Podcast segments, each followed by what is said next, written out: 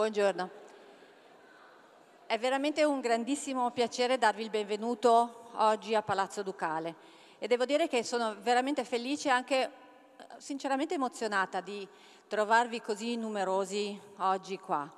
Do un saluto anche a tutti quelli che non riescono ad essere qua questa mattina ma che desiderano comunque cogliere questa occasione collegandosi dalle loro classi, dalle loro scuole. Quindi un saluto veramente a tutti gli studenti e tutte le studentesse che sono collegati con noi oggi e a voi che siete qua.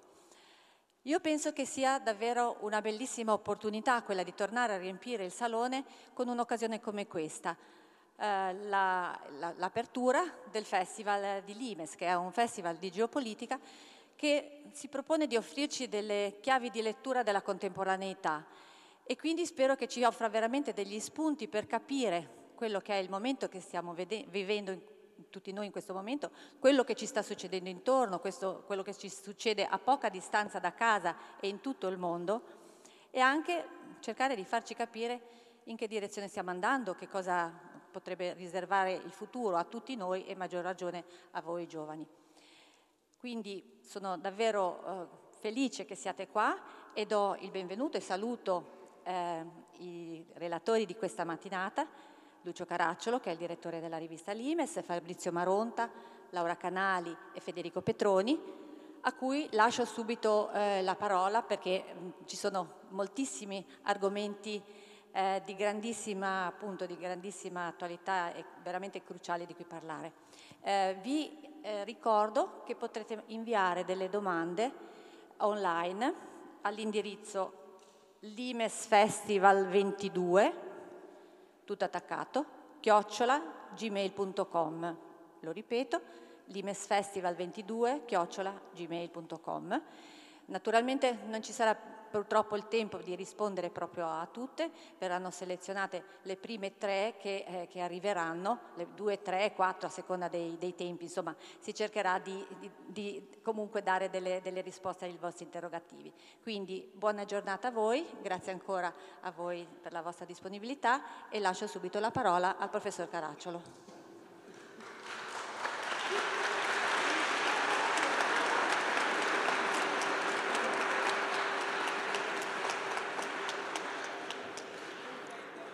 Buongiorno a tutte e a tutti, questa è la più importante delle tre giornate di Limes, spero di rivedere anche qualcuno di voi durante questi incontri che da oggi pomeriggio si dipaneranno in questa sala. Io sono Lucio Caracciolo, dirigo Limes, rivista italiana di geopolitica. Che cosa vuol dire geopolitica? Parolone. Molto semplicemente cerchiamo di analizzare dal punto di vista italiano quello che accade nel mondo in termini di scontri, conflitti fra eh, soggetti politici, stati che hanno interessi, idee, visioni del mondo diverse. E siccome intorno a noi si muovono molte cose molto velocemente e contemporaneamente, dipanare questa matassa è veramente un'impresa piuttosto ardua. Allora abbiamo scelto questa mattina di insistere soprattutto sul noi, sull'Italia perché se tu non hai un tuo punto di vista sul mondo ci capisci poco e soprattutto sei soggetto a visioni altrui eh, nelle quali poi tu non sei più un interlocutore ma sei semplicemente un oggetto che eh, altri possono eh, utilizzare come credono. La nostra storia è un po' più lunga di quello che normalmente si crede, eh, lo conferma questa carta.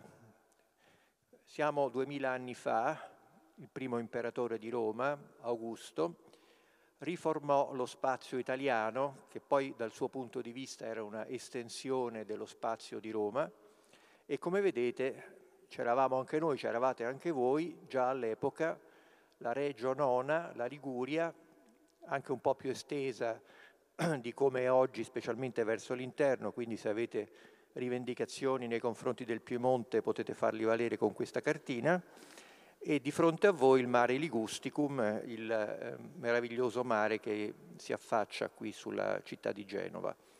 Questa carta semplicemente per ricordare a noi stessi che l'Italia non è un'invenzione di quattro patrioti o cinque intellettuali dell'Ottocento, ma è un'idea profonda che risale a un paio di millenni fa costruita intorno all'impero romano, cioè questo, che come vedete aveva una caratteristica fondamentale, era un circuito mediterraneo. L'Italia, Roma, al centro di questo mare, il Mare Nostrum, e intorno eh, tutta una serie di eh, possedimenti, di clienti, io direi quasi una sorta di federazione eh, di città e di popoli attorno a Roma che fonda l'impero, impero che poi sarà utilizzato come eh, riferimento, come marchio per secoli, per secoli, per secoli, un imperium sine fine, un impero senza fine, cantava Virgilio. Ancora oggi molti per dire impero dicono Roma, l'impero più importante di oggi, anche se non formalizzato, quello americano, ama richiamarsi a Roma. Questo per quanto riguarda la profondità. E poi un'altra caratteristica che emerge immediatamente è la marittimità dell'Italia. L'Italia è sostanzialmente un'isola con le Alpi che l'attaccano al resto dell'Europa e questa percezione del mare, che dovrebbe essere immediata, a noi in questa fase storica manca, eppure era all'origine di quella Italia romana di cui qui vedete il circuito, ma era anche il mare di Genova. In età medievale, come sapete, Genova era una, una grande potenza che si stendeva per i mari, per esempio anche verso il Mar Nero, verso la Crimea, dove sapete oggi è in corso una guerra e dove tracce della presenza genovese sono ancora visibili. Eh, potrei far vedere anche la carta di Venezia, ma non mi pare gentile essendo Genova, ma per dire che i soggetti geopolitici che si sono fondati in Italia sono sempre stati proiettati verso il mare. I momenti migliori, i momenti più alti li abbiamo vissuti, li hanno vissuti i nostri antenati, girando i mari, commerciando per i mari, qualche volta combattendo nei mari, ma certamente guardando i mari e soprattutto guardando l'Italia dal mare, perché noi abbiamo una percezione del mare dalla terra, ma i popoli abituati al mare, i popoli abituati a navigare, i popoli che hanno il loro eroe in Cristoforo Colombo, sono popoli che navigando guardano la terra dalle loro navi e quindi hanno una percezione del mare completamente diversa da chi ci fa semplicemente il bagno o guarda eh, il mare come un orizzonte senza fine. L'importanza del mare la si vede dal mare. Questa è l'espansione di Genova nel Mediterraneo, la marittimità e avviciniamoci alla situazione complessiva in cui noi ci troviamo.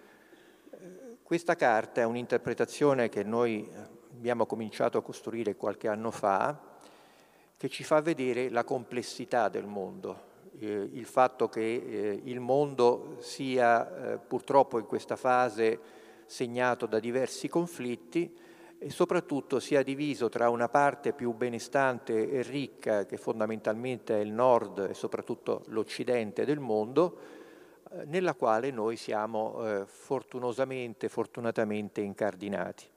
Se guardate bene questa carta che divide lo spazio dell'ordine dallo spazio del caos, vedete che l'Italia è al confine. Lo stretto di Sicilia, cioè la parte meridionale del Mediterraneo, ci divide dall'Africa, dal Medio Oriente, dal Levante, dalle aree dove, come potete purtroppo vedere, si concentra la maggior parte dei conflitti.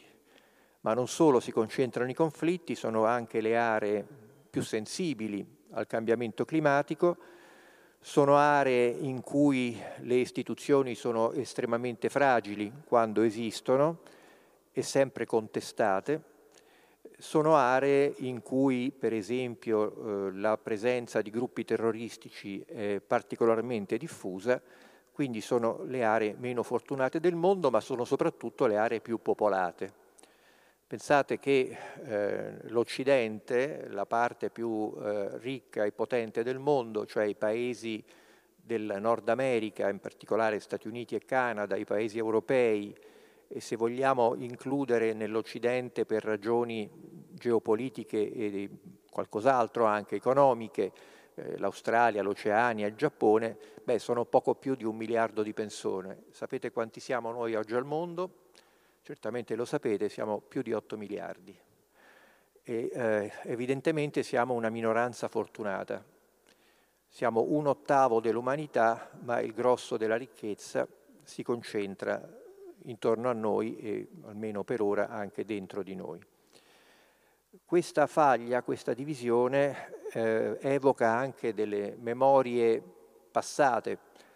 Eh, molti popoli che abitano la parte meridionale del mondo, essendo stati colonizzati da noi europei, perché fino a un secolo fa noi europei eravamo espansi eh, in tutti i continenti, quasi tutti i principali paesi europei avevano colonie in Africa, in Asia, in America, eh, non solo i grandi paesi, non solo l'Inghilterra o la Francia, ma anche piccoli paesi come la Danimarca, come l'Olanda, come il Belgio, avevano in Asia, in Africa o altrove degli spazi coloniali enormi le cui popolazioni non erano esattamente trattate su un piede di parità, anzi erano considerati quasi dei subumani da sfruttare senza troppo andare per il sottile. E questa memoria coloniale, di cui noi abbiamo una visione molto idilliaca e lontana, è ancora molto presente.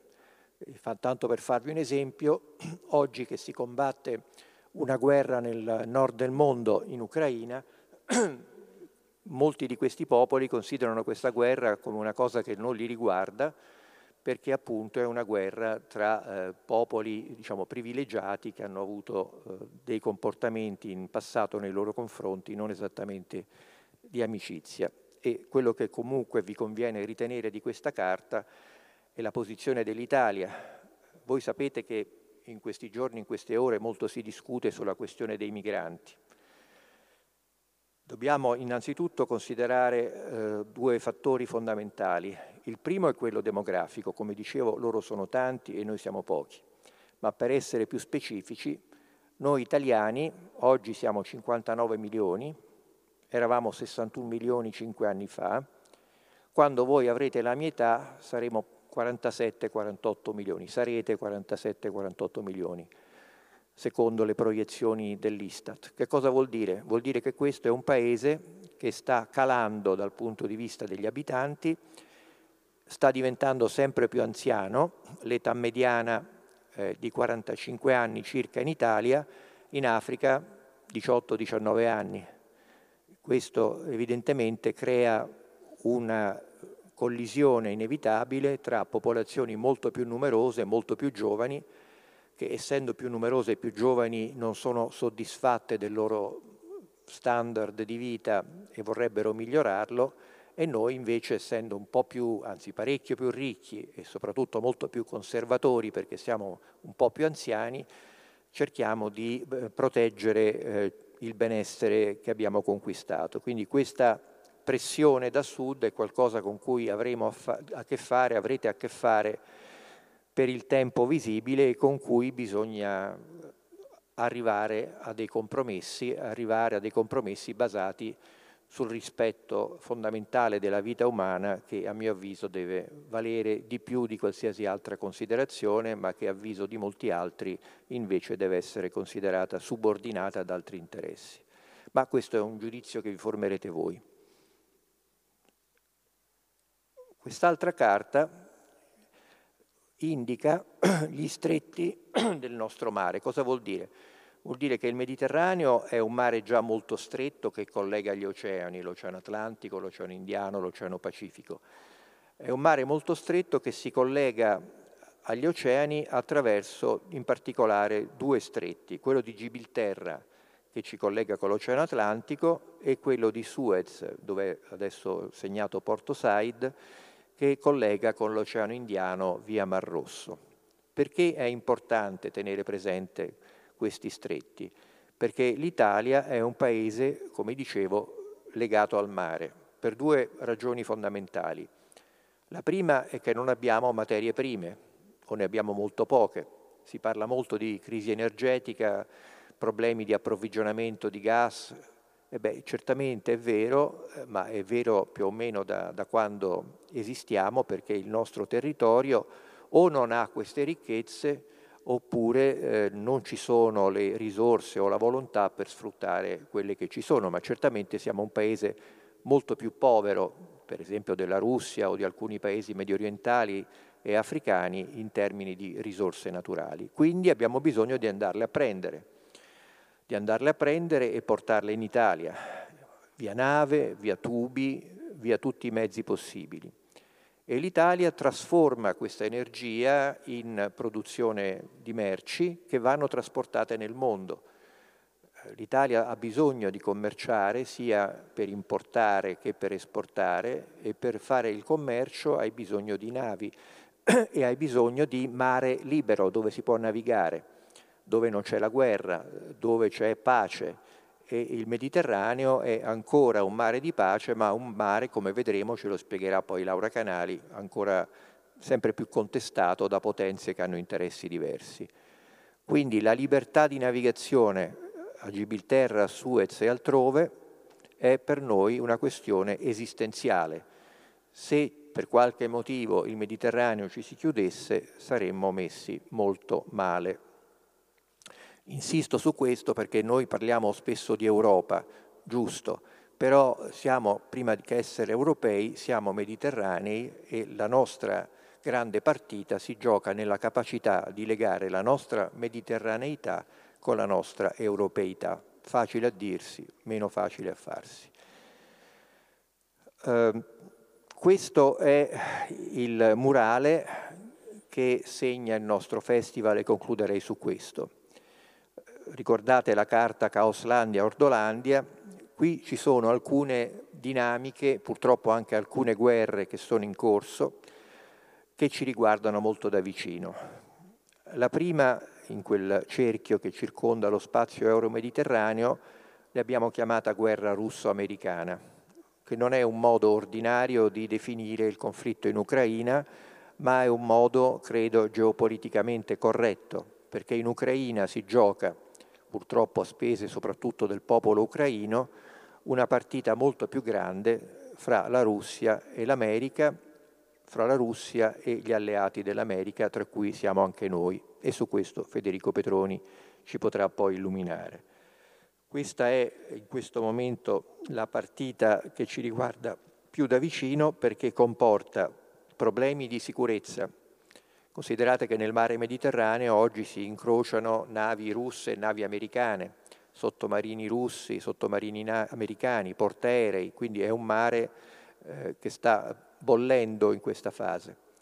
Ma poi noi abbiamo un ruolo nella guerra perché stiamo inviando armi alla resistenza ucraina dopo che l'Ucraina è stata invasa dalla Russia il 24 febbraio di quest'anno e quindi siamo parte in causa. Dal punto di vista della Russia siamo un paese ostile, così ci definiscono.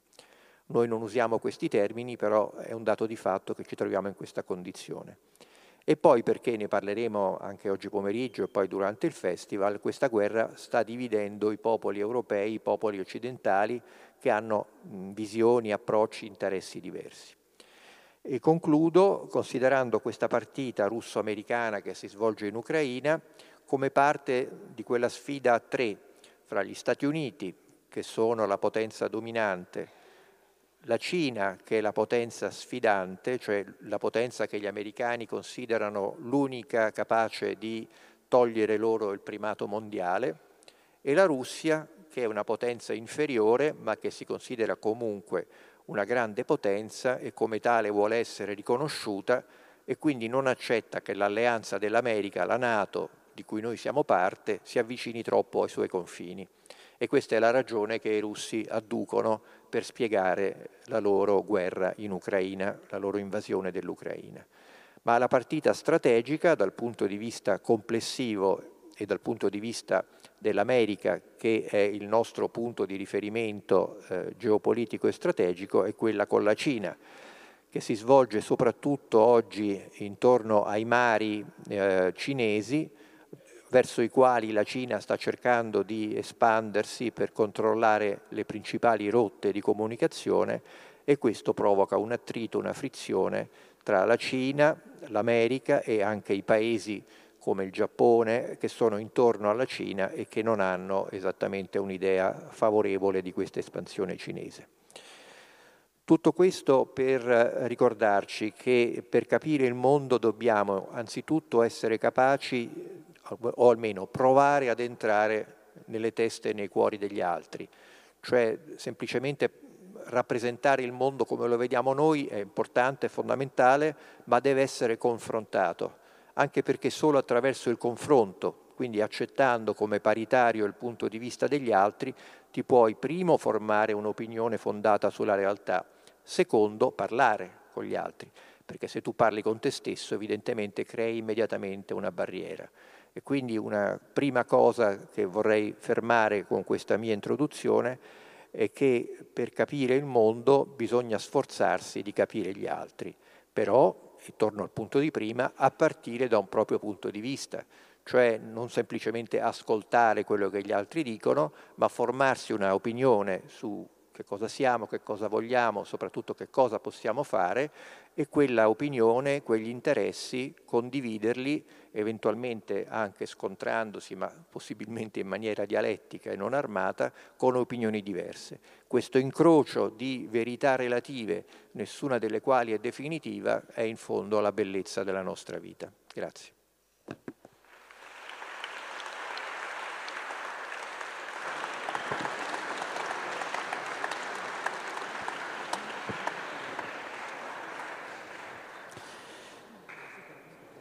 Bene, un caloroso buongiorno e un benvenuto anche da parte mia, Fabrizio Maronta, fiero e fortunato uh, membro della redazione di, di Limes, quale, al quale va il compito di parlarvi di qualche cosa normalmente considerato abbastanza arido, l'economia, o meglio, gli effetti di natura economica, in senso lato, di questa situazione in cui ci troviamo. Guerra in Europa, nel cuore dell'Europa, confronto più ampio tra Stati Uniti e Cina, a cui accennava prima il, eh, il direttore.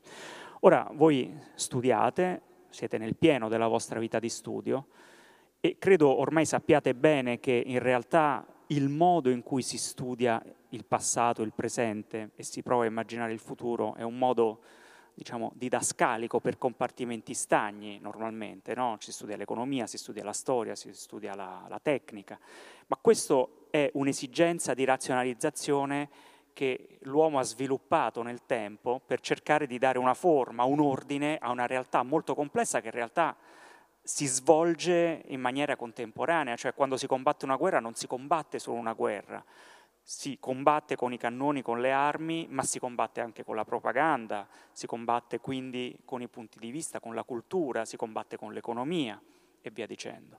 Così come quando si studia e si sviluppa una tecnologia, lo si fa per amore della scienza, lo si fa uh, perché magari si vuole ottenere un vantaggio di tipo industriale, di tipo economico, di tipo tecnico, ma lo si fa anche magari pensando alle ricadute, per esempio, militari di quella tecnologia. Pensate a Marie Curie, eh, che nel, eh, all'inizio del Novecento studiava la radioattività e non pensava minimamente agli esiti ultimi di questa in campo medico o anche in campo bellico con la bomba atomica. Tutto questo per dire che quindi la realtà che noi studiamo è un fluire ininterrotto di eh, cose che accadono insieme e noi cerchiamo di separarle per cercare di capirle, di dargli un ordine, ma dobbiamo sempre ricordare, ed è quello che ci sforziamo di fare anche all'Imes, che in realtà sono tutte strettamente interrelate fra loro.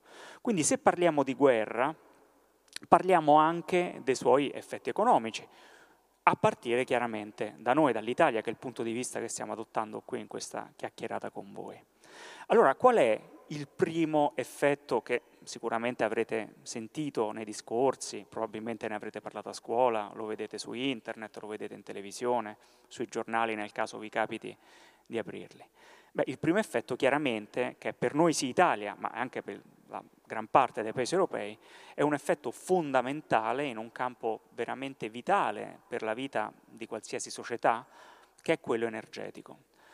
Ora, se, se, io vi dico Unione Sovietica, se io vi dico guerra fredda, cioè confronto tra Stati Uniti e Unione Sovietica, che è quel periodo che va fondamentalmente dalla fine della Seconda Guerra Mondiale fino alla fine degli anni 80, inizio anni 90, vi potrà sembrare che io vi parli di qualche cosa di molto indietro nel tempo, che voi non avete vissuto e che probabilmente secondo voi appartiene a un passato che non ci appartiene più, ma quel passato aveva lasciato delle eredità molto forti sulle nostre vite. E una di queste eredità la mostra questa carta, tutte quelle linee che vedete blu che partono dalla Russia, che al tempo era Unione Sovietica, e vanno verso l'Europa, altro non sono che gasdotti, tubi, infrastrutture fisiche, che fin dagli anni 60 più o meno uniscono la Russia al, all'Europa. Voi mi direte, ma come? L'Europa, che faceva parte della Nato, dell'Alleanza Atlantica, era schierata con gli Stati Uniti, era nemica della Russia dell'Unione Sovietica e comprava l'energia dalla Russia? Ebbene sì, perché molto spesso diciamo, la storia è contraddittoria in molte sue caratteristiche.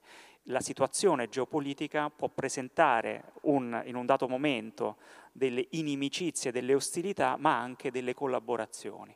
E questo era il caso, appunto, è stato il caso per molti decenni. È stato il caso con i tubi che venivano per l'appunto dalla Russia verso l'Europa ed era il caso anche, non so se vedete, tra la Finlandia e l'Estonia, quindi in alto nella cartina, quel tratteggio che arriva direttamente in Germania. Beh, quello era un gasdotto sottomarino che passava sotto il Mar Baltico, che si chiamava Nord Stream. Era stato fatto un primo tubo che era, è stato attivo per svariati anni, ne era stato preparato un secondo che doveva entrare in funzione a breve, che portava il gas direttamente dalla Russia alla Germania e dalla Germania poi con altre diramazioni ad altri paesi europei, quindi la linfa vitale delle nostre economie, delle nostre società, l'avrete forse sentito, quel gasdotto è stato sabotato qualche tempo fa, qualche settimana fa, nell'ambito di questa guerra non sappiamo esattamente chi sia stato, ma con quel sabotaggio che ha di fatto reso inservibile questo tubo sottomarino, è venuta meno una fonte di approvvigionamento molto importante di gas per l'Europa, che in parte si era già prosciugata perché la Russia come ripicca, diciamo, come vendetta per l'appoggio occidentale all'Ucraina aveva già tagliato in parte questi approvvigionamenti di gas, ma l'infrastruttura era lì, bastava riaprire il rubinetto, adesso è molto più difficile perché anche volendo riaprire il rubinetto eh, non c'è più il tubo che, che porta eh, il gas. Quindi noi siamo in una situazione in cui ciò che per decenni ci è venuto dalla Russia soprattutto gas, ma non solo, lo dobbiamo andare a cercare da, qualche, da, da qualche altra parte. E qui ritorna quella centralità del mare Mediterraneo di cui vi parlava prima Lucio Caracciolo, perché questo gas alternativo noi ce lo andiamo a prendere da paesi, l'Algeria, in parte la Libia, eh, o eh, lo vedete l'Azerbaijan, che è quel paese che si affaccia sul Mar, sul Mar, Caspio e da cui parte quella linea rossa che attraversa la Turchia, i Balcani e poi attraversa quel pezzetto di mare Adriatico e arriva in Italia in Puglia con il gasdotto TAP, Trans-Adriatic Pipeline, eh, dai paesi per l'appunto del, di quella parte del mondo e poi lo dobbiamo prendere via nave. Quindi ancora una volta l'importanza, con le navi gasiere che trasportano il gas, della, eh, diciamo, della navigabilità di questo mare Mediterraneo che è tornato a essere così conteso. Voi penserete che sia un aspetto secondario, potreste pensare che è un aspetto secondario questo rispetto ai bombardamenti, ai morti, alle distruzioni che purtroppo vediamo giornalmente, attraverso i media eh, in Ucraina, senza l'energia fondamentalmente non possono fare niente, non solo non, fare, non possono fare una conferenza, non possono accendere un'automobile, non possono prendere eh, una, un'auto, non possono telefonare, usare internet, ma non possono curarsi, non possono alimentarsi, perché tutto quanto noi facciamo è fatto con un grandissimo uso di energia. Siamo delle società industriali molto energivore, cioè che usano molta energia per fare tutto e quindi conseguentemente questo è un interesse primario che è messo in qualche modo in gioco da questa guerra. Vi avrei fatto vedere, magari adesso sarà possibile nuovamente farlo con la diapositiva, diapositiva scusate questo è un termine un po' vecchio, con la, uh, l'immagine successiva, eh, il fatto che in realtà la Russia e l'Ucraina, nel caso specifico, non esportano solo energia, in particolar modo la Russia, esportano molto altro. Considerate che Russia e Ucraina sono due paesi estremamente vasti E a differenza di quella piccola penisola dell'Eurasia che si chiama Europa, questi due paesi sono anche ricchissimi di eh, risorse naturali che non sono solo gas, petrolio e carbone, sono anche molto altro. In particolar modo ve ne cito due. La prima, che in realtà non è una risorsa naturale che si trova, quella è la terra, hanno grandi estensioni di terra fertile, ma è qualcosa che viene fatto a partire da quello, cioè i, eh, le produzioni alimentari. Ucraina e Russia sono tra i grandi granai del mondo insieme al Canada, insieme agli Stati Uniti, insieme all'India, insieme ad alcuni paesi dell'America Latina, come per esempio il Brasile, o anche ad alcune parti dell'Africa, che non è un continente solo arido e desertico come spesso ce lo figuriamo. Allora, noi spesso parliamo di globalizzazione, no? intesa come un mondo molto interconnesso in cui si scambiano eh, molti beni, molti servizi, in cui si viaggia molto, in cui si comunica molto. E normalmente l'accezione che noi abbiamo del termine globalizzazione, inteso in senso economico, è un'accezione molto tecnologica, cioè il mondo globalizzato è quello in cui ci sono telecomunicazioni molto rapide, in cui si prende un aereo e si fa, eh, si fa, rapidamente da qualche parte, in cui il telefono che voi avete in mano o magari addirittura la penna con cui state scrivendo è fatta di pezzi che vengono da varie parti, quindi industria, tecnologia ma un mondo di questo genere è anche un mondo molto interdipendente dal punto di vista dei bisogni di base, quelli che noi diamo per scontati e che pensiamo essere molto meno dipendenti dal commercio internazionale. E uno di questi aspetti, per l'appunto, grazie, è l'aspetto alimentare. Allora, guardate quali sono i paesi che sono i maggiori importatori al mondo del grano ucraino. Li vedete evidenziati.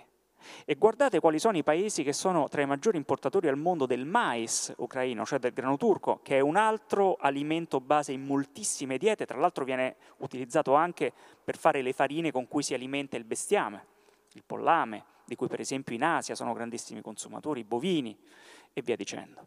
Allora, come vedete, e questo richiama quella carta di Causlandia che il direttore vi aveva fatto vedere prima, molti di questi paesi sono paesi, lo vedete, della sponda sud del Mediterraneo, del Medio Oriente, dell'Africa, di alcune parti dell'Africa come il Corno d'Africa, Somalia, Etiopia, Eritrea, la parte dell'Africa che dà sul Mar Rosso, oppure del sud-est asiatico, che sono anche paesi molto popolosi tendenzialmente poveri, in cui le economie, il tenore di vita delle persone già tendenzialmente piuttosto basso, è molto più suscettibile che da noi a variazioni anche piccole di beni di prima necessità.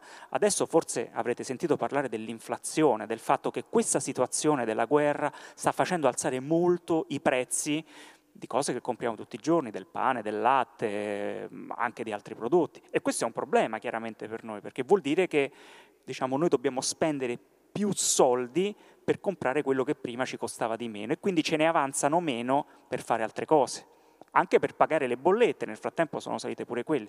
Ma quello che per noi è inflazione, che è sicuramente un problema grosso, per questi paesi vuol dire fame, perché basta un piccolo aumento del prezzo del pane, un piccolo aumento del prezzo del latte, un piccolo aumento del prezzo della farina e questi paesi vanno in sofferenza.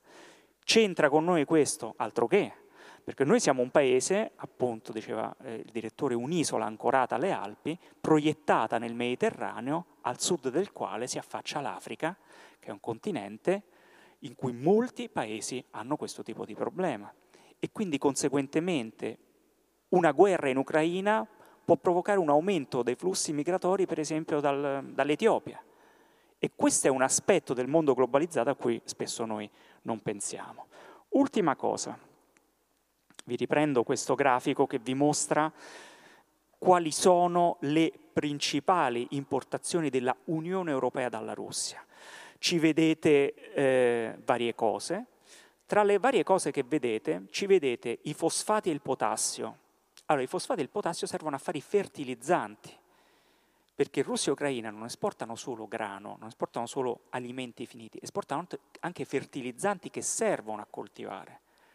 E in un mondo di 8 miliardi di persone, in cui noi consumatori ricchi amiamo comprare le cose biologiche, va benissimo per carità, ma senza l'agricoltura industriale di massa che fa un grande uso di queste sostanze per fertilizzare i suoli, dei pesticidi, eh, chiaramente la produzione agricola che basti per tutti non, non può esistere. E poi vedete anche alcuni elementi dai nomi un po' strani, il nickel, il germanio, il molibdeno, il palladio. Che cosa sono questi? Questi fanno, sono degli elementi che fanno parte di quella famiglia un po' particolare della tavola degli elementi, per chi di voi fa chimica, che si chiamano le terre e i metalli rari. Che cosa c'entrano questo con noi? C'entra tantissimo perché tutti questi elementi servono a fare ciò di cui noi ci circondiamo tutti i giorni, l'elettronica, la quale elettronica sta in tutto, sta nei telefoni, sta nelle automobili, sta nel, nei televisori, sta uh, nel, negli apparecchi che ci curano, uh, sta negli ausili che voi usate a scuola, sta chiaramente in tutto ciò che rende possibile internet, che rende possibile la comunicazione satellitare, che rende possibile il volo, la navigazione. Sta in tutto, che rende possibile oggi questa conferenza, sta anche dentro questo microfono, che è un oggetto di per sé piuttosto semplice tecnologicamente. Allora, qui rientriamo, e concludo su questo, in quel capitolo che citava prima il direttore, del più ampio confronto che va oltre la guerra ucraina, in Ucraina tra Cina e Stati Uniti. Perché se voi oggi aprite un qualsiasi sito internet di notizie, ci trovate verosimilmente uno o più notizie sulla guerra commerciale tra Russia, tra Cina e Stati Uniti, perché le guerre non sono solo quelle combattute, sono spesso anche quelle commerciali e molto spesso quelle commerciali accompagnano le guerre combattute o addirittura le precedono cioè si trasformano le guerre commerciali e economiche spesso poi in guerre combattute, perché l'economia è una parte fondamentale della, diciamo, del, delle attività che eh, permettono di soddisfare i bisogni di un paese, di una popolazione, di una collettività. Allora, guardate quali sono le ehm, principali società, sono marchi molti dei quali vi saranno familiari, c'è Samsung, c'è Intel, eh, c'è Nvidia che fa le schede grafiche no, per i videogiochi, Texas Instruments. Allora, tutte queste cose sono le maggiori aziende che fanno i semiconduttori, cioè microchip, quelli senza i quali nessuna apparecchiatura elettronica funziona. Allora, c'è una caratteristica, lo vedete nelle bandierine, tutte queste società che hanno quindi la capacità tecnologica di fare l'elettronica avanzata, stanno o negli Stati Uniti o in paesi che sono alleati degli Stati Uniti. Vedete la bandiera coreana, vedete la bandiera giapponese, vedete la bandiera di Taiwan.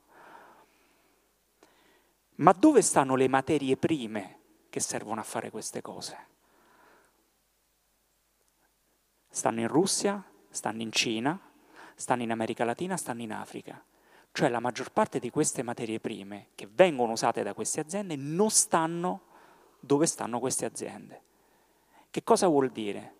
Vuol dire che c'è una situazione in cui c'è una parte del mondo centrata sull'America che ha le tecnologie per fare queste cose fondamentali alla nostra vita e anche in prospettiva la nostra capacità di difenderci, perché tutta l'elettronica ovviamente sta anche nei sistemi d'arma moderni, molti dei quali vengono usati oggi in Ucraina. Se gli ucraini sono in grado di resistere ai russi in maniera così brillante è perché hanno armi estremamente avanzate che incorporano elettronica avanzata che viene fornita dagli Stati Uniti e dai paesi NATO.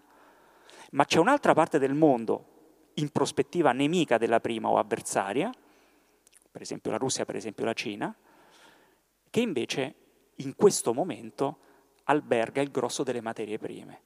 Quindi voi capite che quello che fino a ieri, in un contesto di relativa pace e armonia, era un fattore di complementarietà, cioè io ho una cosa, tu ne hai un'altra, mettendoci insieme tiriamo fuori l'elettronica e quindi fondamentalmente riusciamo a far funzionare il mondo come un tutt'uno, quando cambiano le prospettive e le priorità può diventare invece un fattore di scontro.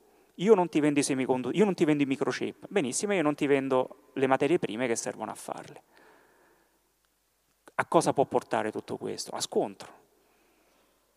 E porta, per quanto riguarda l'Italia e l'Europa, a essere quindi parte di una partita molto più ampia che non riguarda solo la guerra ucraina, ma anche la competizione Stati Uniti-Cina e noi chiaramente questa competizione la viviamo dalla parte degli Stati Uniti perché siamo ricompresi nell'alleanza che fa capo agli Stati Uniti che ha delle conseguenze anche sul nostro benessere e sulla nostra capacità di avere, di produrre e di utilizzare tutto ciò che noi diamo per scontato e che rende le nostre vite quelle che sono oggi, cioè delle vite fondamentalmente agiate. Quindi non facciamo l'errore, non fate l'errore di diciamo, separare le questioni. C'è la guerra, poi c'è la tecnologia, qui c'è la globalizzazione, qui c'è l'America, qui c'è la Cina. In realtà lo sforzo che bisogna fare, che cerchiamo nel nostro piccolo di fare, è quello di vedere tutte queste questioni nelle loro diciamo, interconnessioni. E quindi cose che succedono in Russia, in Ucraina, negli Stati Uniti, in Cina, hanno poi un impatto diretto su di noi. E questo impatto ha delle implicazioni, diciamo che poi eh, a un certo punto sentiamo direttamente, anche noi privati cittadini, se magari non ci interessiamo normalmente di queste questioni. Grazie.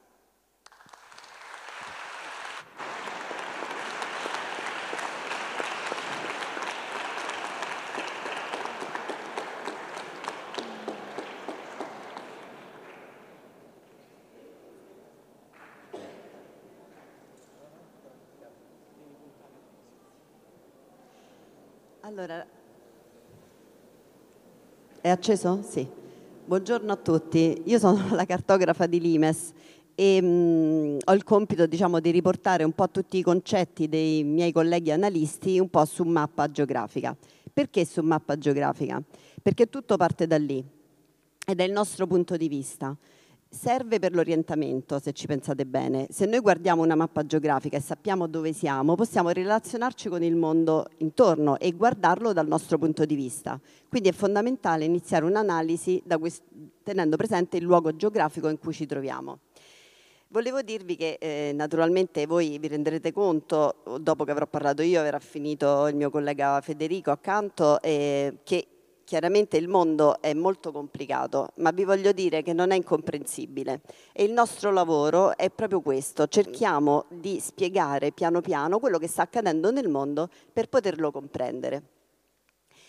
In più, come vi ha spiegato Fabrizio Maronta, ci sono tutti questi problemi ovviamente legati all'energia, all'approvvigionamento, alla tecnologia, tutto ciò a cui anche sono legati tanti nostri piaceri, no?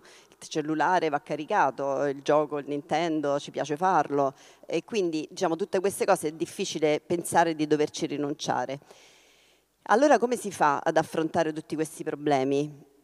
Un po' anche studiando, quindi voi qui vi potete ispirare perché quello che ci può salvare è lo, la ricerca e lo studio della soluzione dei problemi, perché il genere umano è migliorato negli anni e nei secoli grazie a questo. Quindi il nostro obiettivo è, potrebbe essere, per esempio, quello di avere in casa una piccola sfera, adesso mi viene di dire nucleare, a energia nucleare, sicura, perché abbiamo studiato un'energia nucleare sicura, e attraverso quella caricare tutto quello che c'è da caricare in, una, in un appartamento, compresi i nostri piaceri.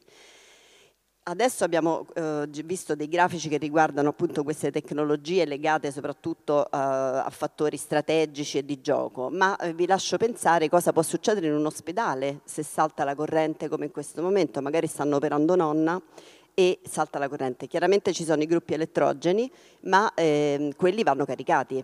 Quindi diciamo, guardiamo un attimo le cose nell'essenziale. Potrebbe essere che nei prossimi mesi bisognerà decidere cosa eliminare cosa dobbiamo non caricare e cosa dobbiamo caricare, ma dobbiamo lavorare con la nostra testa per trovare una soluzione a questo. Quindi voi e noi e tutti quanti insieme abbiamo questo obiettivo. Vi voglio anche dire, perché mi hanno stimolato i miei colleghi, che eh, nel mondo esistono solo due paesi che sono autonomi dal punto di vista alimentare ed energetico, che sono i due fattori fondamentali, basic, sui quali non si può discutere e sono un vantaggio enorme in ogni occasione e in ogni situazione in cui si possa trovare il mondo. E questi sono gli Stati Uniti e la Federazione Russa. Questo giusto per ragionare. Quindi diciamo loro sono autonomi dal punto di vista alimentare e dal punto di vista energetico. In questo mondo così complicato in cui stanno andando eh, alla deriva tante cose che forse dobbiamo rinunciare anche a tante cose, questo vantaggio è su tutti una cosa importantissima. Quindi vi voglio cercare di dare degli elementi ai quali agganciare poi tutti questi discorsi che girano. Adesso se io riesco tecnologicamente a scegliere la prima mappa, eccoci, vi riporto invece nella nostra geografia. Io non ho attivato il timer, quindi se... mi servirà una mano su, sull'orario. E dove ci troviamo noi? Allora, vi volevo chiedere, quanti, se potete alzare la mano, quanti delle vostre famiglie sono coinvolte dal punto di vista del mare, che lavorano con il mare? Vorrei avere un'idea.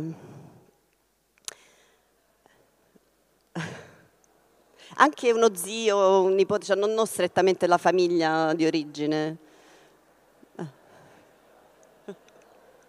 Beh, gli zii contano. Bene, insomma,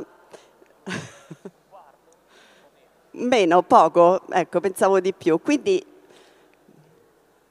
bene, grazie, grazie. Purtroppo non posso vedere le persone collegate con noi, però, insomma, diciamo poche rispetto per una città che sta sul mare, no? Quindi noi come siamo abituati a vederlo in modo un po' romantico, a vedere la superficie, a vedere magari il tramonto, quelle grandi navi che partono e tornano. Invece il mare ha tantissime dimensioni e qui eh, questa mappa, diciamo abbastanza semplice, che però ci serve per capire intanto l'aspetto geografico, perché spesso si sente parlare di Mediterraneo orientale e occidentale. E io mi sono chiesta tante volte, ma che cos'è che definisce, qual è il confine tra Mediterraneo orientale e occidentale? Perché c'è sempre un motivo, non è che viene deciso così eh, a parte.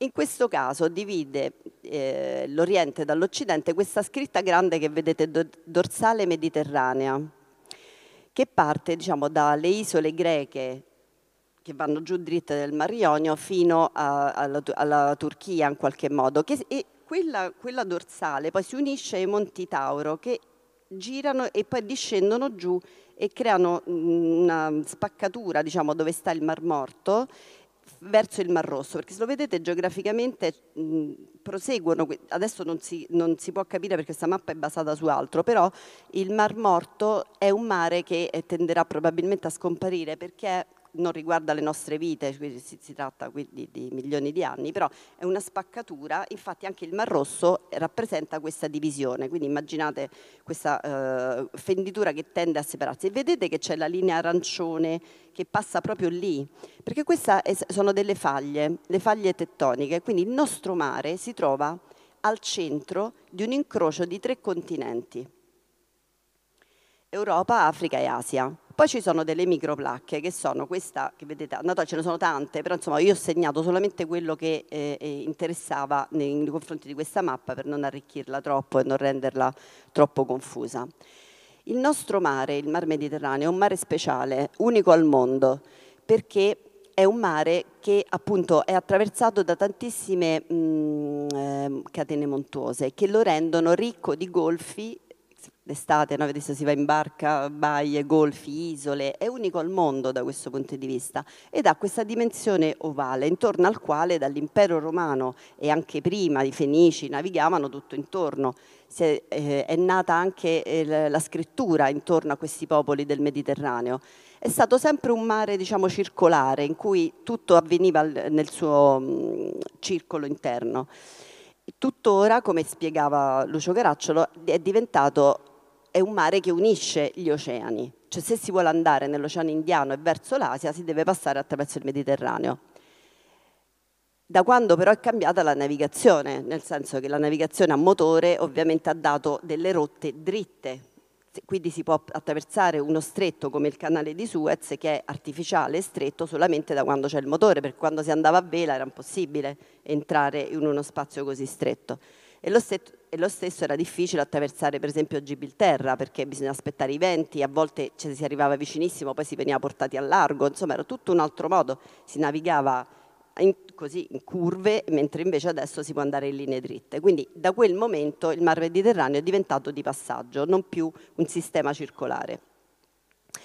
Queste faglie ovviamente sono all'origine dei nostri dei terremoti anche, dei terremoti che noi sentiamo. L'Italia infatti è un paese sismico, guardate dove passa proprio la, la placca africana, taglia addirittura un pezzetto di Sicilia e preme sulla placca euroasiatica. Il nostro mare ha il punto più profondo lì nella fossa Calipso che vedete vicino al, um, al Peloponneso, circa 60 km dalla costa del Peloponneso ed è profondo 5.270 metri. Incrociando le righe potete vedere che questa fossa sta proprio all'incrocio tra, tra, le due placche, la microplacca anatolica che però fa parte della placca asiat eh, asiatica mm, e anche vabbè, euroasiatica e anche quella orientale. E perché sta proprio lì? Perché chiaramente c'è una collisione di terre e, e quindi si creano queste, queste fosse.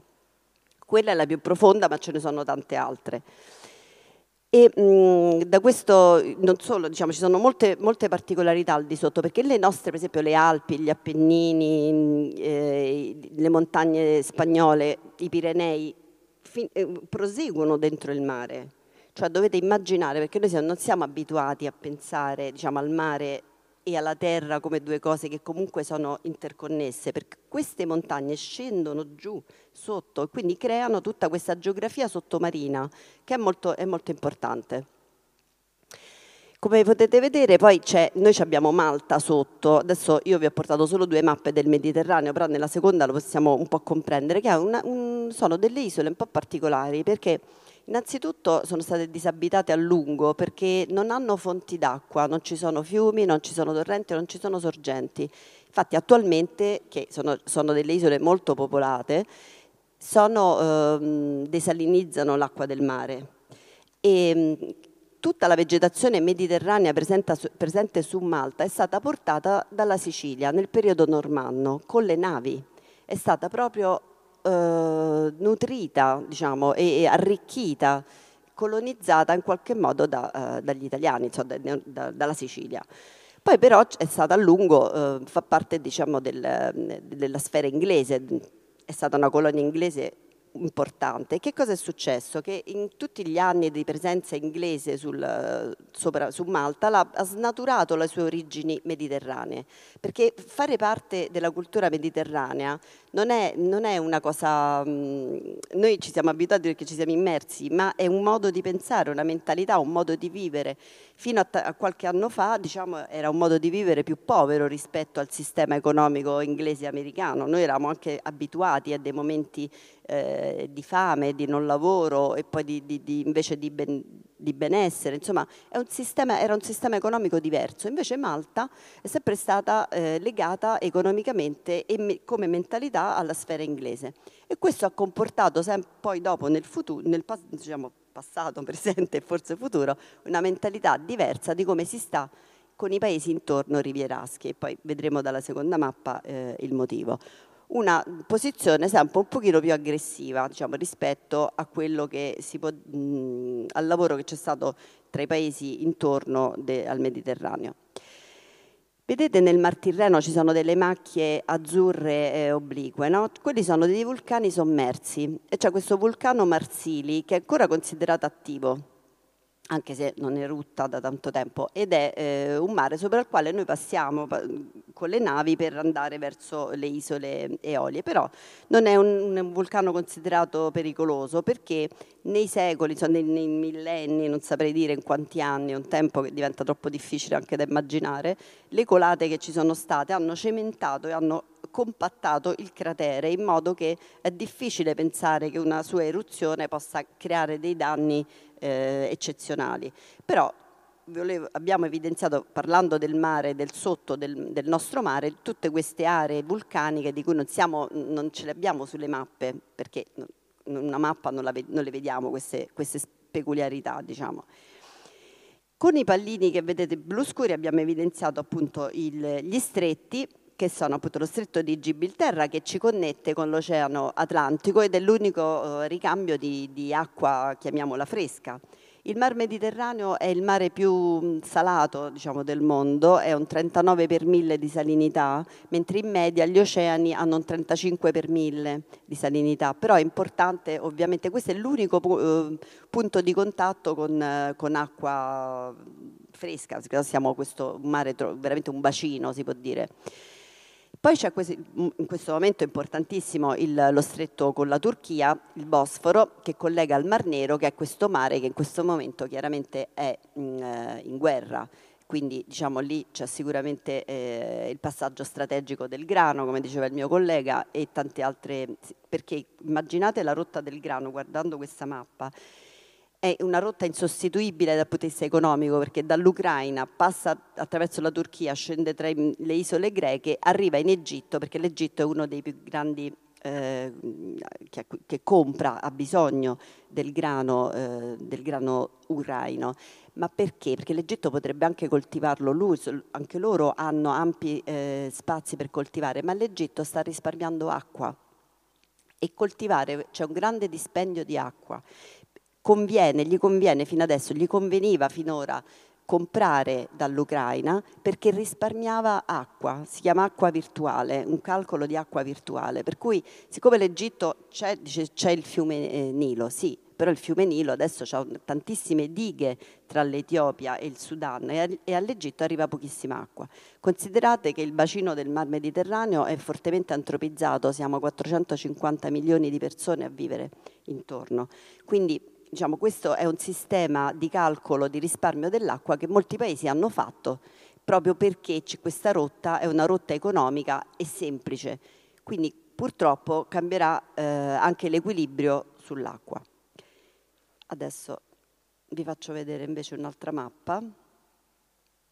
Ecco, prima nella mappa precedente siamo andati sotto il mare, adesso andiamo sul mare, ma non come siamo abituati noi quando facciamo il bagno, ma come i politici stanno eh, dividendo il mare.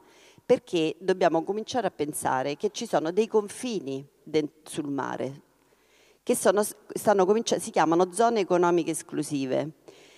Sono queste aree che voi vedete con le righe orizzontali rosse, e mh, non tutti hanno ancora eh, disegnato la propria zona economica esclusiva, tra cui noi l'Italia, ma se voi guardate bene questa, questa mappa, chiaramente siamo il paese più non solo calato nel Mediterraneo, ma abbiamo anche le isole più grandi. Le isole più grandi dal punto di vista del diritto del mare ci danno una posizione diciamo, di, di forza.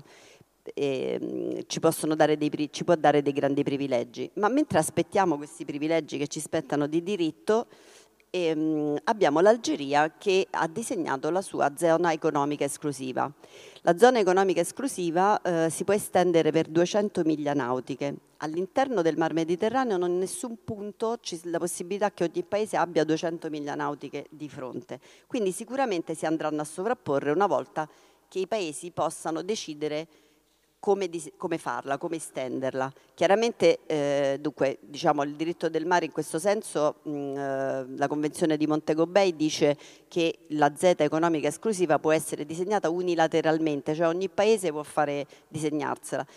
Invece in questo caso sarà necessario uh, fare degli accordi con tutti i paesi intorno perché comunque si sovrapporranno, per cui bisognerà assolutamente trovare un equilibrio in questo senso. Ma nel frattempo torniamo all'Algeria, vedete che le righe arrivano quasi alla Sardegna?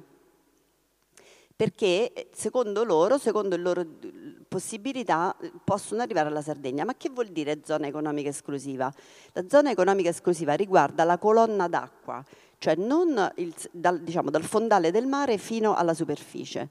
Dice che ci facciamo con la colonna d'acqua? Intanto naturalmente la prima cosa banale è la pesca e la seconda però è la possibilità di navigare con sottomarini, di navigare con imbarcazioni che noi non vediamo in superficie, il mar Mediterraneo è ricco di, questi, di sottomarini che vanno uh, a muoversi nella loro zona economica esclusiva, in questo caso arrivano in Sardegna come potete vedere dal disegno e questo non va bene sia per la sicurezza nazionale sia perché eh, cioè non, è, non, è, un paese non può permettere che un altro paese arrivi con dei sottomarini a propulsione nucleare vicini alla costa eh, dove noi magari andiamo, andiamo a fare il bagno. Qual è l'altra possibilità, la zona economica esclusiva? Per esempio si possono installare delle pale eoliche nel mare, ci sono molti progetti proprio per le alternative de, diciamo, di energia e per esempio ce n'è una proprio in progetto di fronte alle isole di Carloforte in Sardegna, proprio dove iniziano le righe algerine, perché sono circa 35 chilometri dalla costa, per cui noi abbiamo bisogno di avere il nostro spazio, perché abbiamo bisogno di curare i nostri interessi dal punto di vista energetico. Faccio un altro passaggio sotto la Sicilia perché vedete Malta no? che sta a questo cerchio intorno e che sono diciamo, la zona, già la zona di, pro, di, protezione della pesca. Ci sono delle zone di protezione della pesca molto importanti nello stretto di Sicilia tra Malta, la Tunisia, la Libia e l'Italia. E, e quella è, è, una di quelle, però è una zona di sfruttamento, possiamo pescare anche noi, insomma, in accordo con Malta. E, ehm, in realtà noi avremmo diritto anche a quel mare orizzontale che vedete tra eh, le isole di Lampedusa, eh, le Pelagie diciamo, e la costa della Tunisia, perché l'Italia ha accettato un accordo che è quella linea nera che passa proprio intorno, in mezzo allo, allo stretto di Sicilia, poi intorno alle isole, così attaccata proprio alle, nostre, alle nostre isole. Invece noi dovremmo arrivare a coprire tutta la zona orizzontale, perché quando ci sono delle isole eh, si ha diritto a uno spazio di mare bene, che sono il mare territoriale, però poi dopo bisognerebbe eh, arrivare alla linea dell'equidistanza e l'equidistanza tra Tunisia e Italia sarebbe quella tratteggiata che abbiamo fatto noi, che passa in mezzo.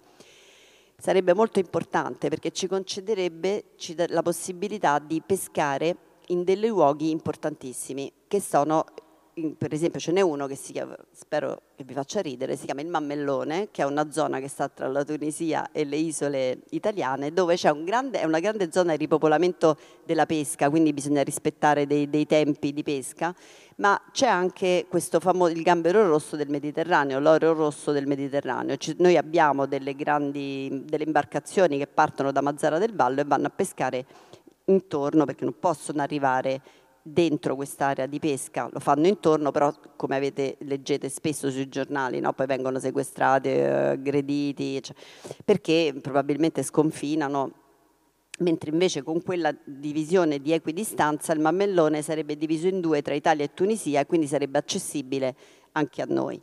Questi accordi furono decisi negli anni 70 alla luce di un quieto vivere nel Mediterraneo che oggi non è più possibile perché oggi diciamo, la, gli stati tutti quanti eh, hanno bisogno di autodeterminarsi di più rispetto al passato quando c'era il mondo diviso dalla guerra fredda. Un altro punto molto importante è quello tra la Libia e la Turchia, come vedete queste due ZE si toccano, sono, è un accordo stabilito tra loro perché in questo momento in Libia ci sono diciamo, il, i turchi e anche i russi che stanno sul, sul suolo libico, per cui ser, gli serviva un contatto di mare per poter eh, passare anche con i rifornimenti militari e tutto quello che serve per, per rimanere in Libia. Io credo che mi potrei fermare qui perché adesso non so quanto tempo è passato e spero dopo di ricevere delle domande per approfondire questi argomenti e passo la parola al mio collega Federico Petroni.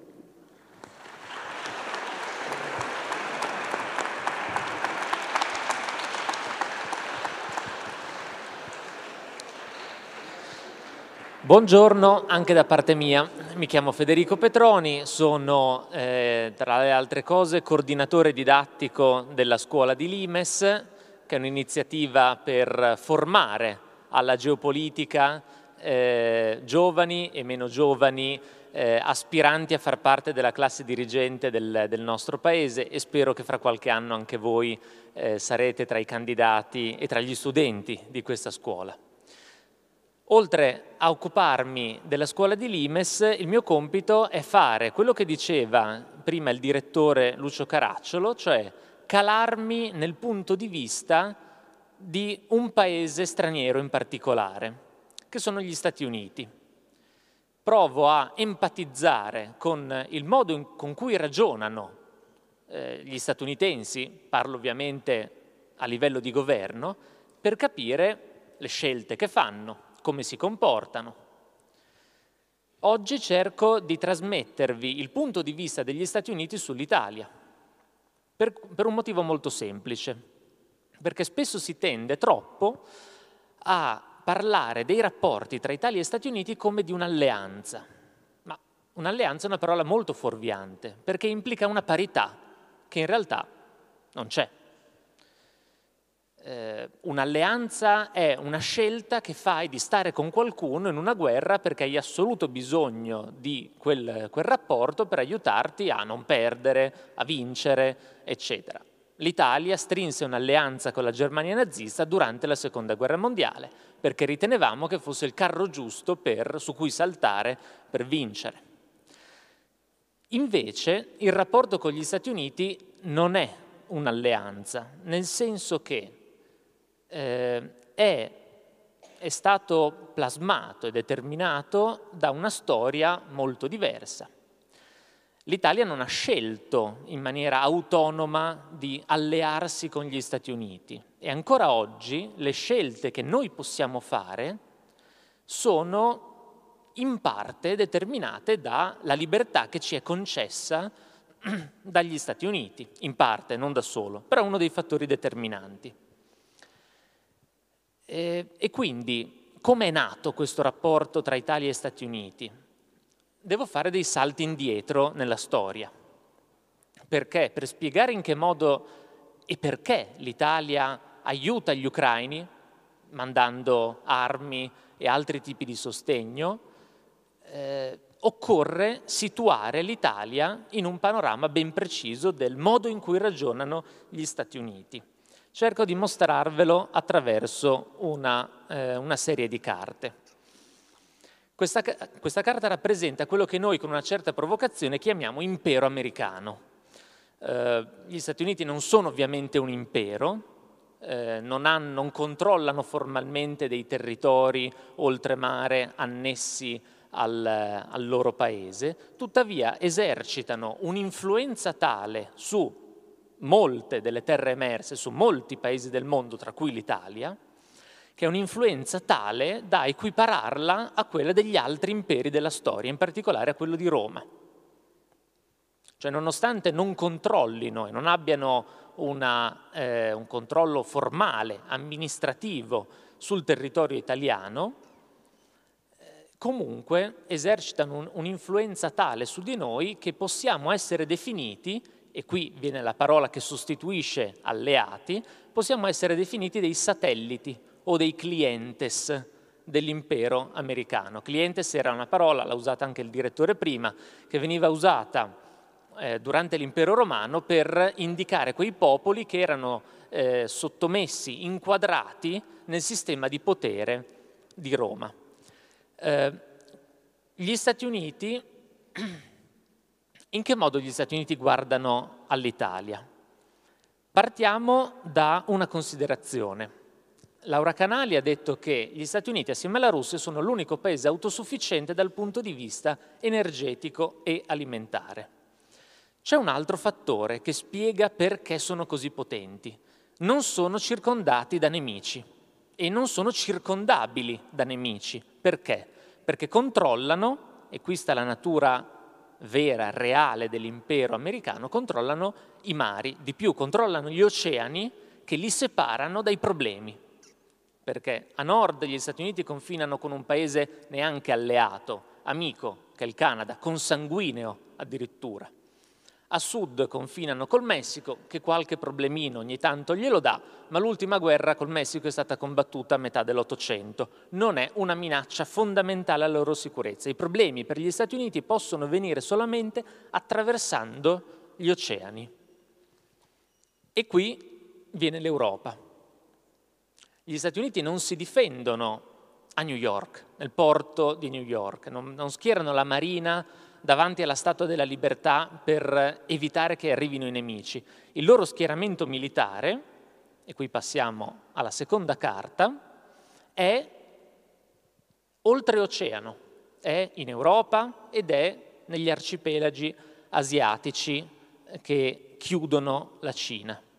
Quindi si difendono oltreoceano. Per loro l'Europa è essenziale perché mantengono distanti i loro nemici ed evitano in questo modo che eh, nascano degli avversari che possano essere in grado di contendere loro il controllo dei mari. Bene. Eh, questa visione americana non esiste da sempre, non è che gli Stati Uniti sono nati nel 1776 esattamente con questa idea in testa. Questa idea è nata come conseguenza delle due guerre mondiali che sono state combattute nel Novecento. Eh, nella prima guerra mondiale gli Stati Uniti intervengono, sconfiggono la Germania e poi se ne ritornano al di là dell'oceano. Errore, ovviamente non è tutta colpa loro quello che succede dopo, però la Germania in qualche modo riesce a eh, rimettere assieme la potenza e a fare una nuova sfida al, al mondo, gli Stati Uniti sono costretti a intervenire nuovamente, seconda guerra mondiale.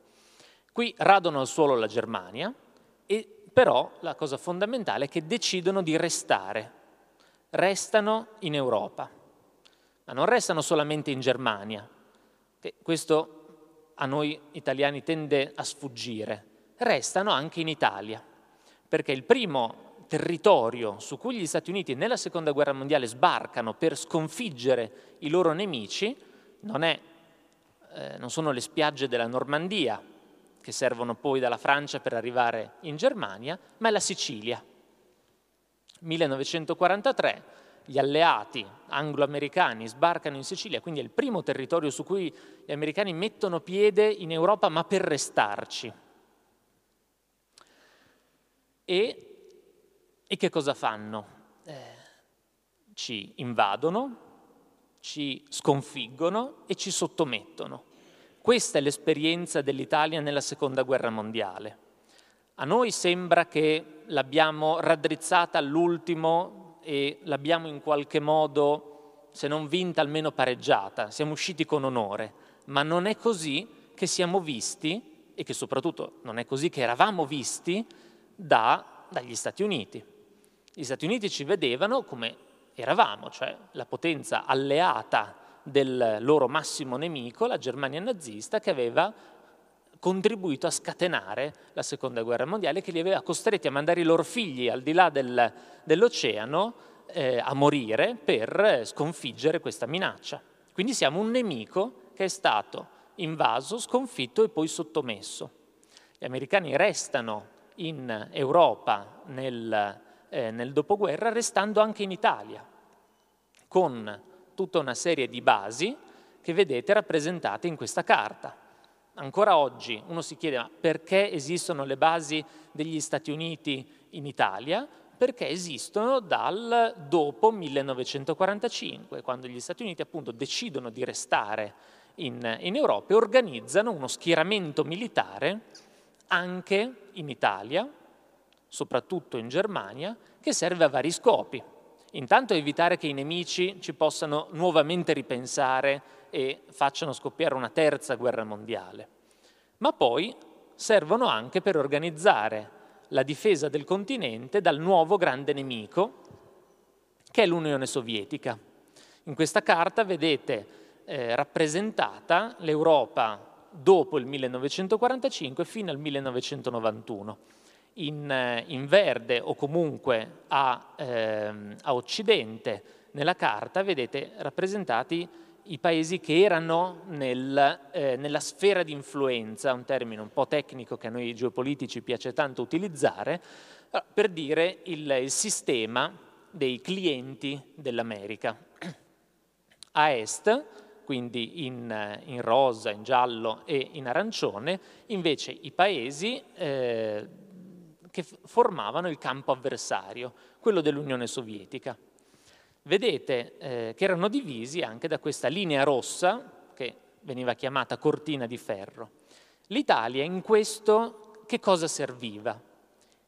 Eh, serviva non solo appunto a essere mantenuta in posizione sottomessa per evitare che eh, rappresentasse dei problemi in futuro, ma serviva anche per uno scopo positivo, bisognava rimetterla in piedi, rimettere in piedi la sua economia disastrata, perché eravamo sul confine, eravamo diventati un paese di frontiera, eravamo diventati un paese che eh, decideva dove sarebbe passata la linea di confine tra il campo degli Stati Uniti e il campo dell'Unione Sovietica ma non solo per quel piccolo tratto rosso che sta ai confini nord-orientali del nostro paese, che era la cosiddetta soglia di Gorizia. Confinavamo con un paese che, almeno inizialmente, era nel campo dell'Unione Sovietica, quindi in teoria le nostre truppe avrebbero dovuto, in caso di guerra, presidiare quel, ehm, quel fronte per conto degli americani. Non solo per questo, ma perché e questo è il vero motivo fondamentale per cui eravamo un paese di frontiera, perché la frontiera passava dentro di noi, passava tra le persone. L'Italia aveva il partito comunista più grande di tutto l'Occidente. Quindi il ragionamento era, se i comunisti vanno al potere in, in Italia, possono far saltare senza la guerra l'Italia da un campo all'altro. Motivo per cui eravamo eh, importanti per gli Stati Uniti. La difesa degli Stati Uniti iniziava anche in Italia, non solo in Germania, non solo in Giappone, ma iniziava anche lì. Tutto questo è cambiato, è drammaticamente cambiato nel, eh, quando l'Unione Sovietica è crollata, non ha rappresentato più il nemico che gli americani ritenevano esistenziale, una minaccia assoluta. Pensate che ancora oggi Stati Uniti, negli Stati Uniti si dice che né la Russia né la Cina rappresentano quel nemico che era l'Unione Sovietica un tempo.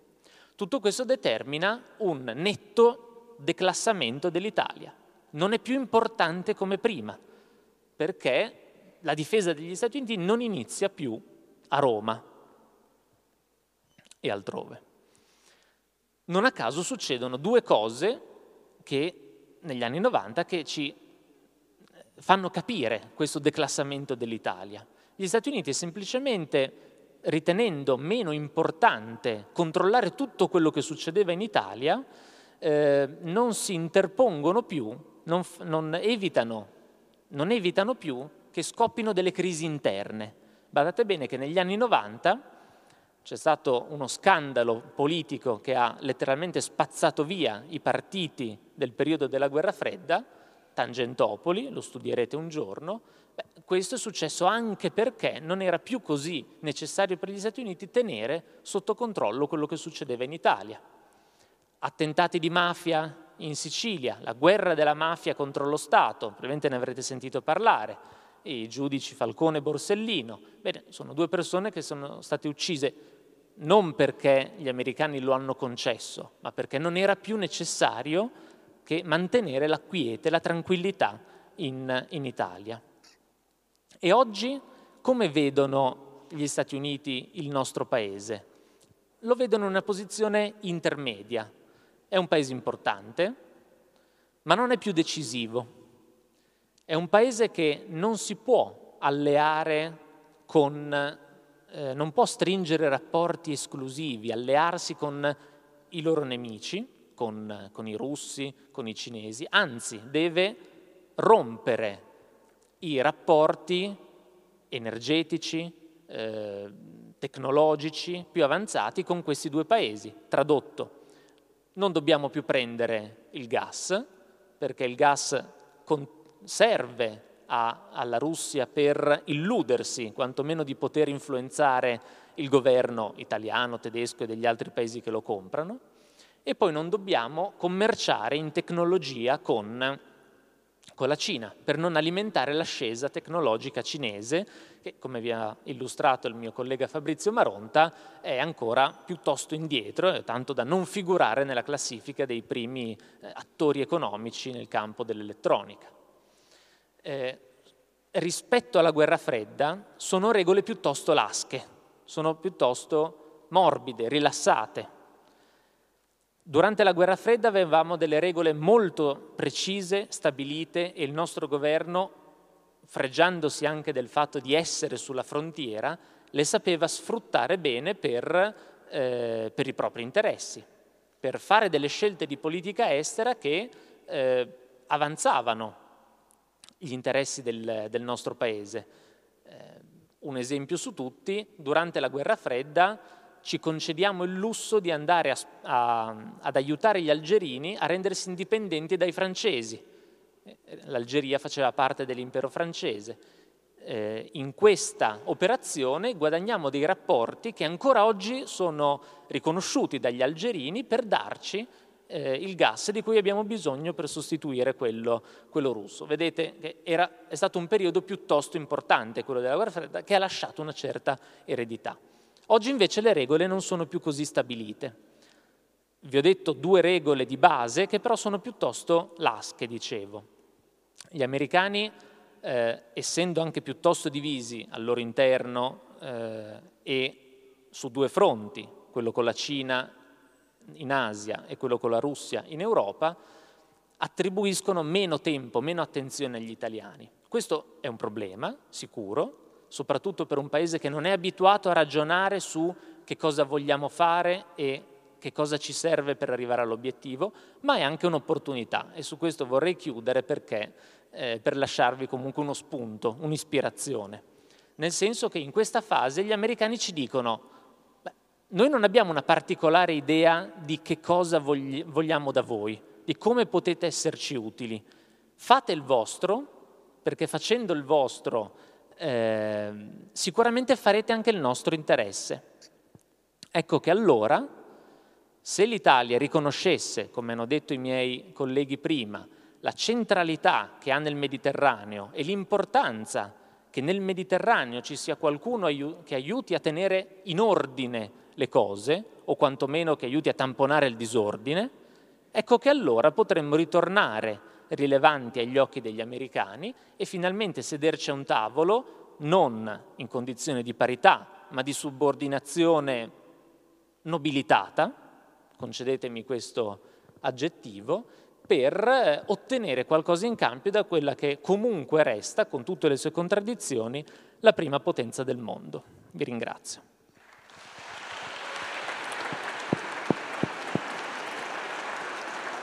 Bene, Spero, anzi speriamo tutti noi quattro di avervi dato degli spunti di riflessione e a giudicare dalle domande eh, che sono arrivate eh, via web eh, sembrerebbe il caso. Io comincio a rivolgerne un paio al direttore, eh, ma la mia idea, la nostra idea sarebbe quella di eh, raccoglierne un po' dal, dal, web, ma raccoglierne anche dalla sala, pregandovi di essere eh, brevi e concisi nel porle per lasciare spazio il più possibile alle altre. Quindi comincerei con un paio di domande che mi sembrano, no, due perché sono in realtà diciamo complementari, e, ehm, però poi vorrei che la prossima venisse se possibile dalla sala. Allora, le due domande sono una di Giulia Ferrara, da dove partirebbe, una domandina facile facile, eh? da dove partirebbe per spiegare le cause di lungo periodo del conflitto in Ucraina e ci scrive Maria Giulia Libi, che in realtà eh, è una docente di lingua e cultura tedesca, in questo ambito quali scenari apre il riarmo tedesco dopo i ben noti trascorsi storici?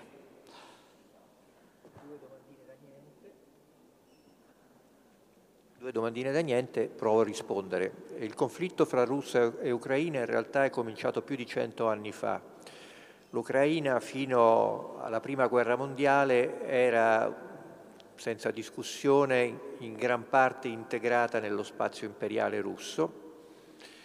Eh, nel periodo della Prima Guerra Mondiale, poi con la rivoluzione bolscevica in Russia del 1917, quel movimento che sotterraneamente era nato verso la fine dell'Ottocento in Ucraina che reclamava l'indipendenza di una nazione ucraina è diventato sempre più importante. Eh, durante la Prima guerra mondiale i russi eh, sono stati sconfitti dai tedeschi sul fronte orientale e eh, in quella fase si è creato un primo Stato ucraino.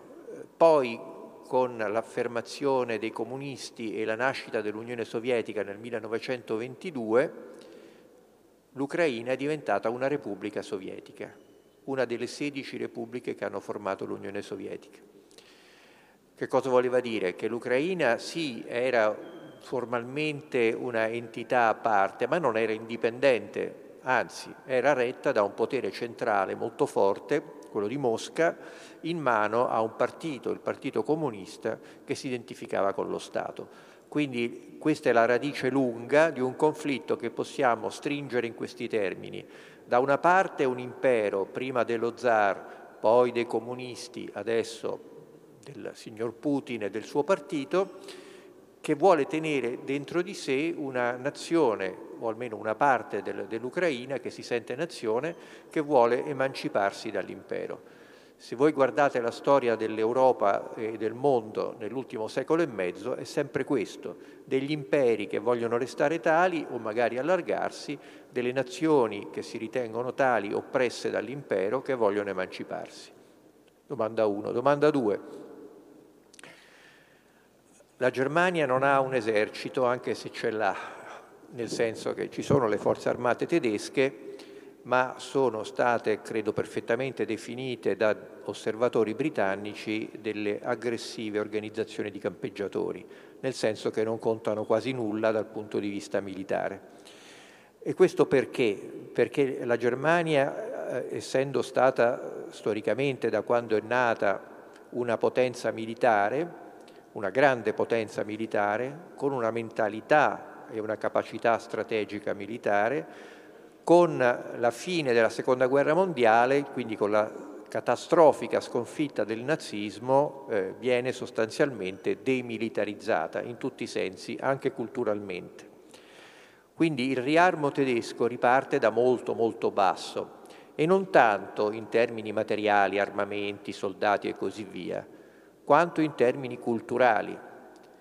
I tedeschi amano definirsi qualche volta in maniera non troppo scherzosa come grande Svizzera, cioè sostanzialmente un popolo dedito al benessere, ai commerci, un popolo economicistico, diciamo noi, cioè che non ha ambizioni geopolitiche, soddisfatto di sé. Ecco, però adesso con la guerra in Ucraina e con tutto quello che è successo, cominciare anche dalla questione virus, migranti e così via, la Germania sta rientrando nemmeno troppo lentamente nella storia e quindi hanno deciso di riarmarsi. Il cancelliere tedesco Scholz ha detto noi siamo la prima economia dell'Europa, quindi dobbiamo essere anche la prima potenza militare. Cosa che ovviamente non sta bene a nessuno, anche se magari qualcuno lo dice e qualcuno non lo dice, perché una Germania potenza militare significa, tornando al discorso di prima di Federico, che una parte importante, anzi molto importante, dell'impero europeo dell'America vuole diventare di fatto autonoma dall'America. E questo spiega perché ancora oggi la Germania, sono passati tre quarti di secolo dalla fine della seconda guerra mondiale, considera, eh, pardon, gli Stati Uniti considerano la Germania un paese da tenere sotto controllo, un po' troppo legato ai russi, un po' troppo tendente verso un'indipendenza culturale che sembrava svanita. Sala? Vedo una mano alzata e io pregherei, ecco, la collega se cortesemente può portare un microfono. Prego, si alzi, si alzi. Si alzi pure. Nome, non pretendiamo il cognome, ma almeno il nome di battesimo. Okay. Allora, buongiorno, mi chiamo Alberto, sono uno studente del liceo Mazzini. Volevo chiedere come si può interpretare, anche in base all'ultima cosa che ha appena detto, il riavvicinamento della Germania alla Cina, anche in base alla questione del gas in Europa e alla guerra in Ucraina. Grazie.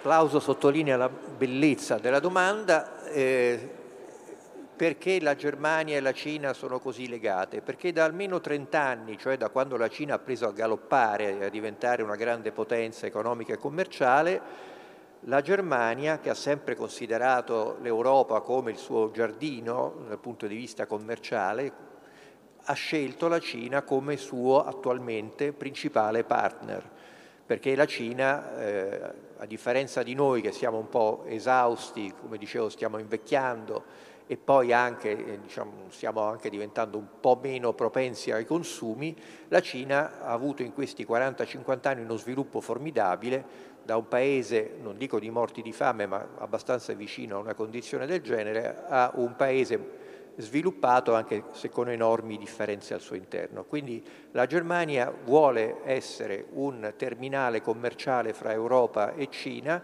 e vuole restarlo e lo vuole restare anche concedendo spazi alla Cina sul proprio territorio, per esempio il porto di Amburgo, parte di esso. Insomma, c'è un collegamento, una interdipendenza commerciale e economica che poi inevitabilmente può diventare anche qualcosa di più ed è quello che temono soprattutto gli americani ed altri europei. Grazie.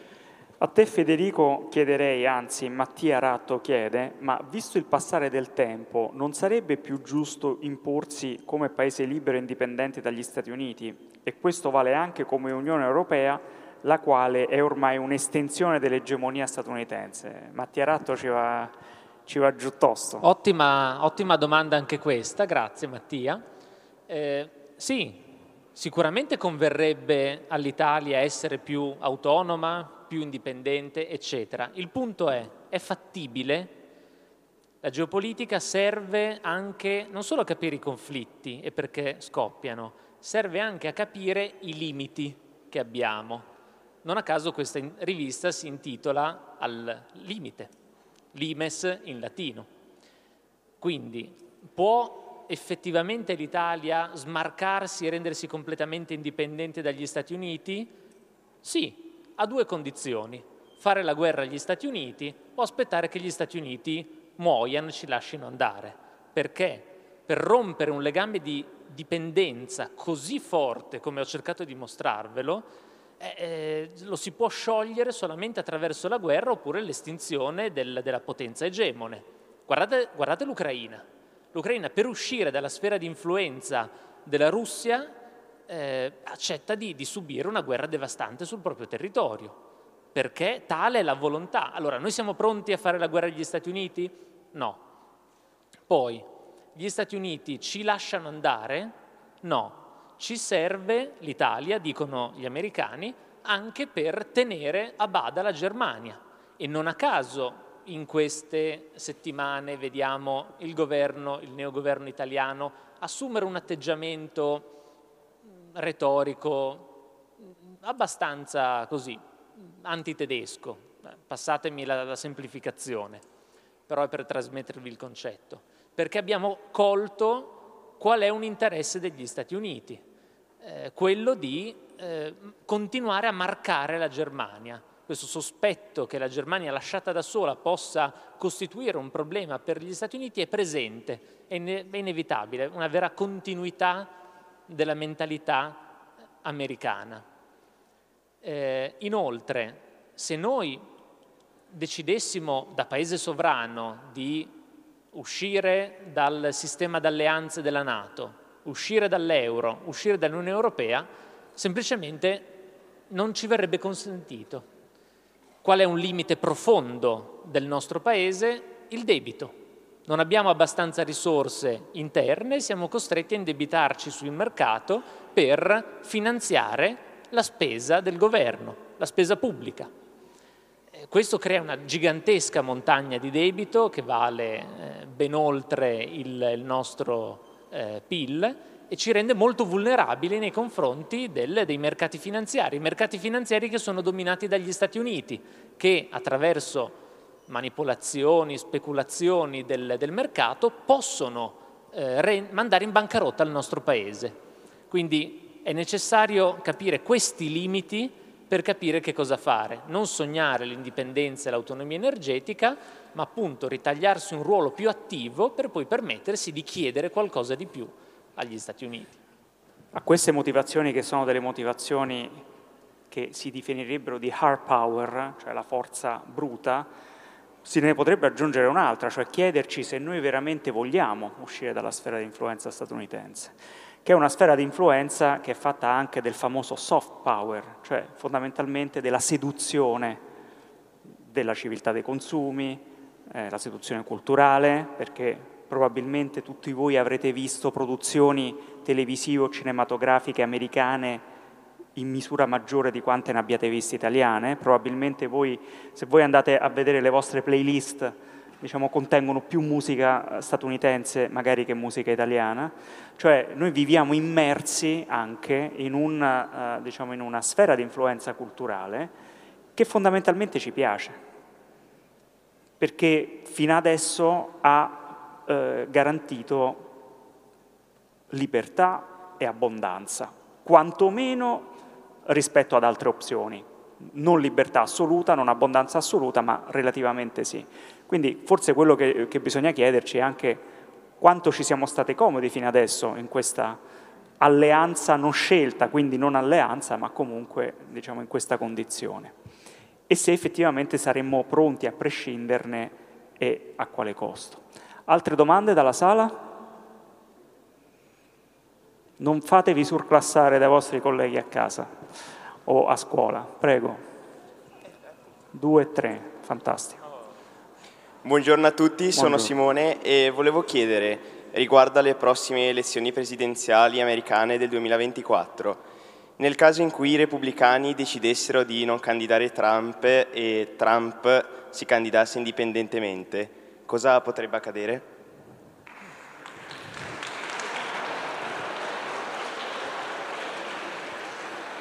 Lasciate a me la patata bollente.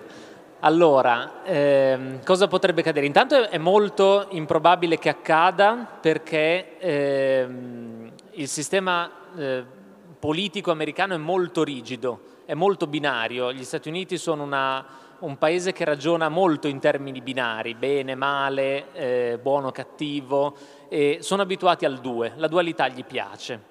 E nessun eh, presidente eh, nel, nel, nell'epoca recente è mai riuscito a vincere candidandosi da, eh, da indipendente. Eh, ma facciamo un ragionamento, se anche accadesse, eh, beh, probabilmente farebbe un enorme regalo alla persona che, eh, che prova a sconfiggere, cioè Joe Biden o chi per lui del Partito Democratico, perché a quel punto i repubblicani si dividerebbero fra Trump e eh, un altro repubblicano, immaginiamo eh, Ron DeSantis. No, là è il governatore della Florida, vedo che comunque siete piuttosto informati sulla cronaca.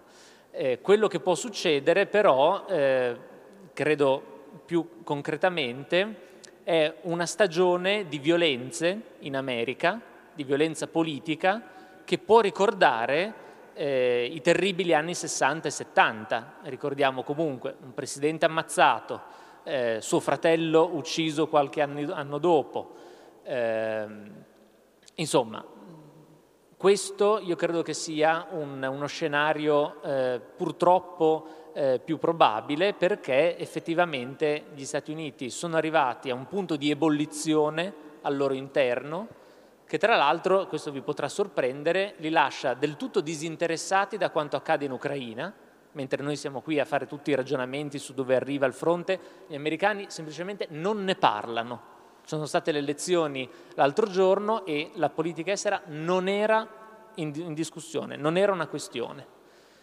E questo vi fa capire non solo il grado di distacco che hanno gli americani dagli affari europei e mondiali, ma anche quanto siano concentrati sui loro problemi interni.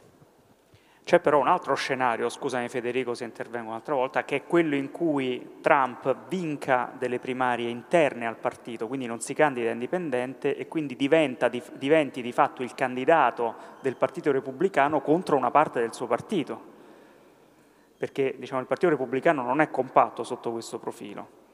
Potrebbe succedere, lì dipende fondamentalmente dal meccanismo delle elezioni eh, primarie che è piuttosto complesso. C'erano due altre mani alzate, ho visto. Eccoci.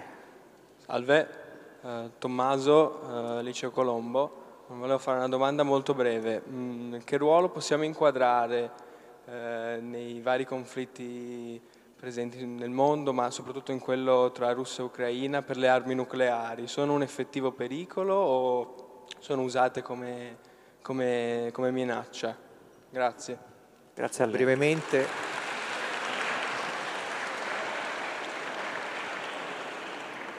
Cioè quelli della parte destra vengono applauditi, quelli della parte sinistra no, poi mi spiegherete questo mistero. Eh, ottima domanda. Le armi nucleari che esistono ormai dal 1945 ufficialmente ce le hanno nove paesi, poi ce ne sono altri che magari ce l'hanno e non lo dicono, se la possono fare in pochi mesi, penso al Giappone. Le armi nucleari sono state usate per non essere usate, cioè sono state usate specialmente durante la guerra fredda come un avvertimento, occhio che se mi fai del male io ti distruggo.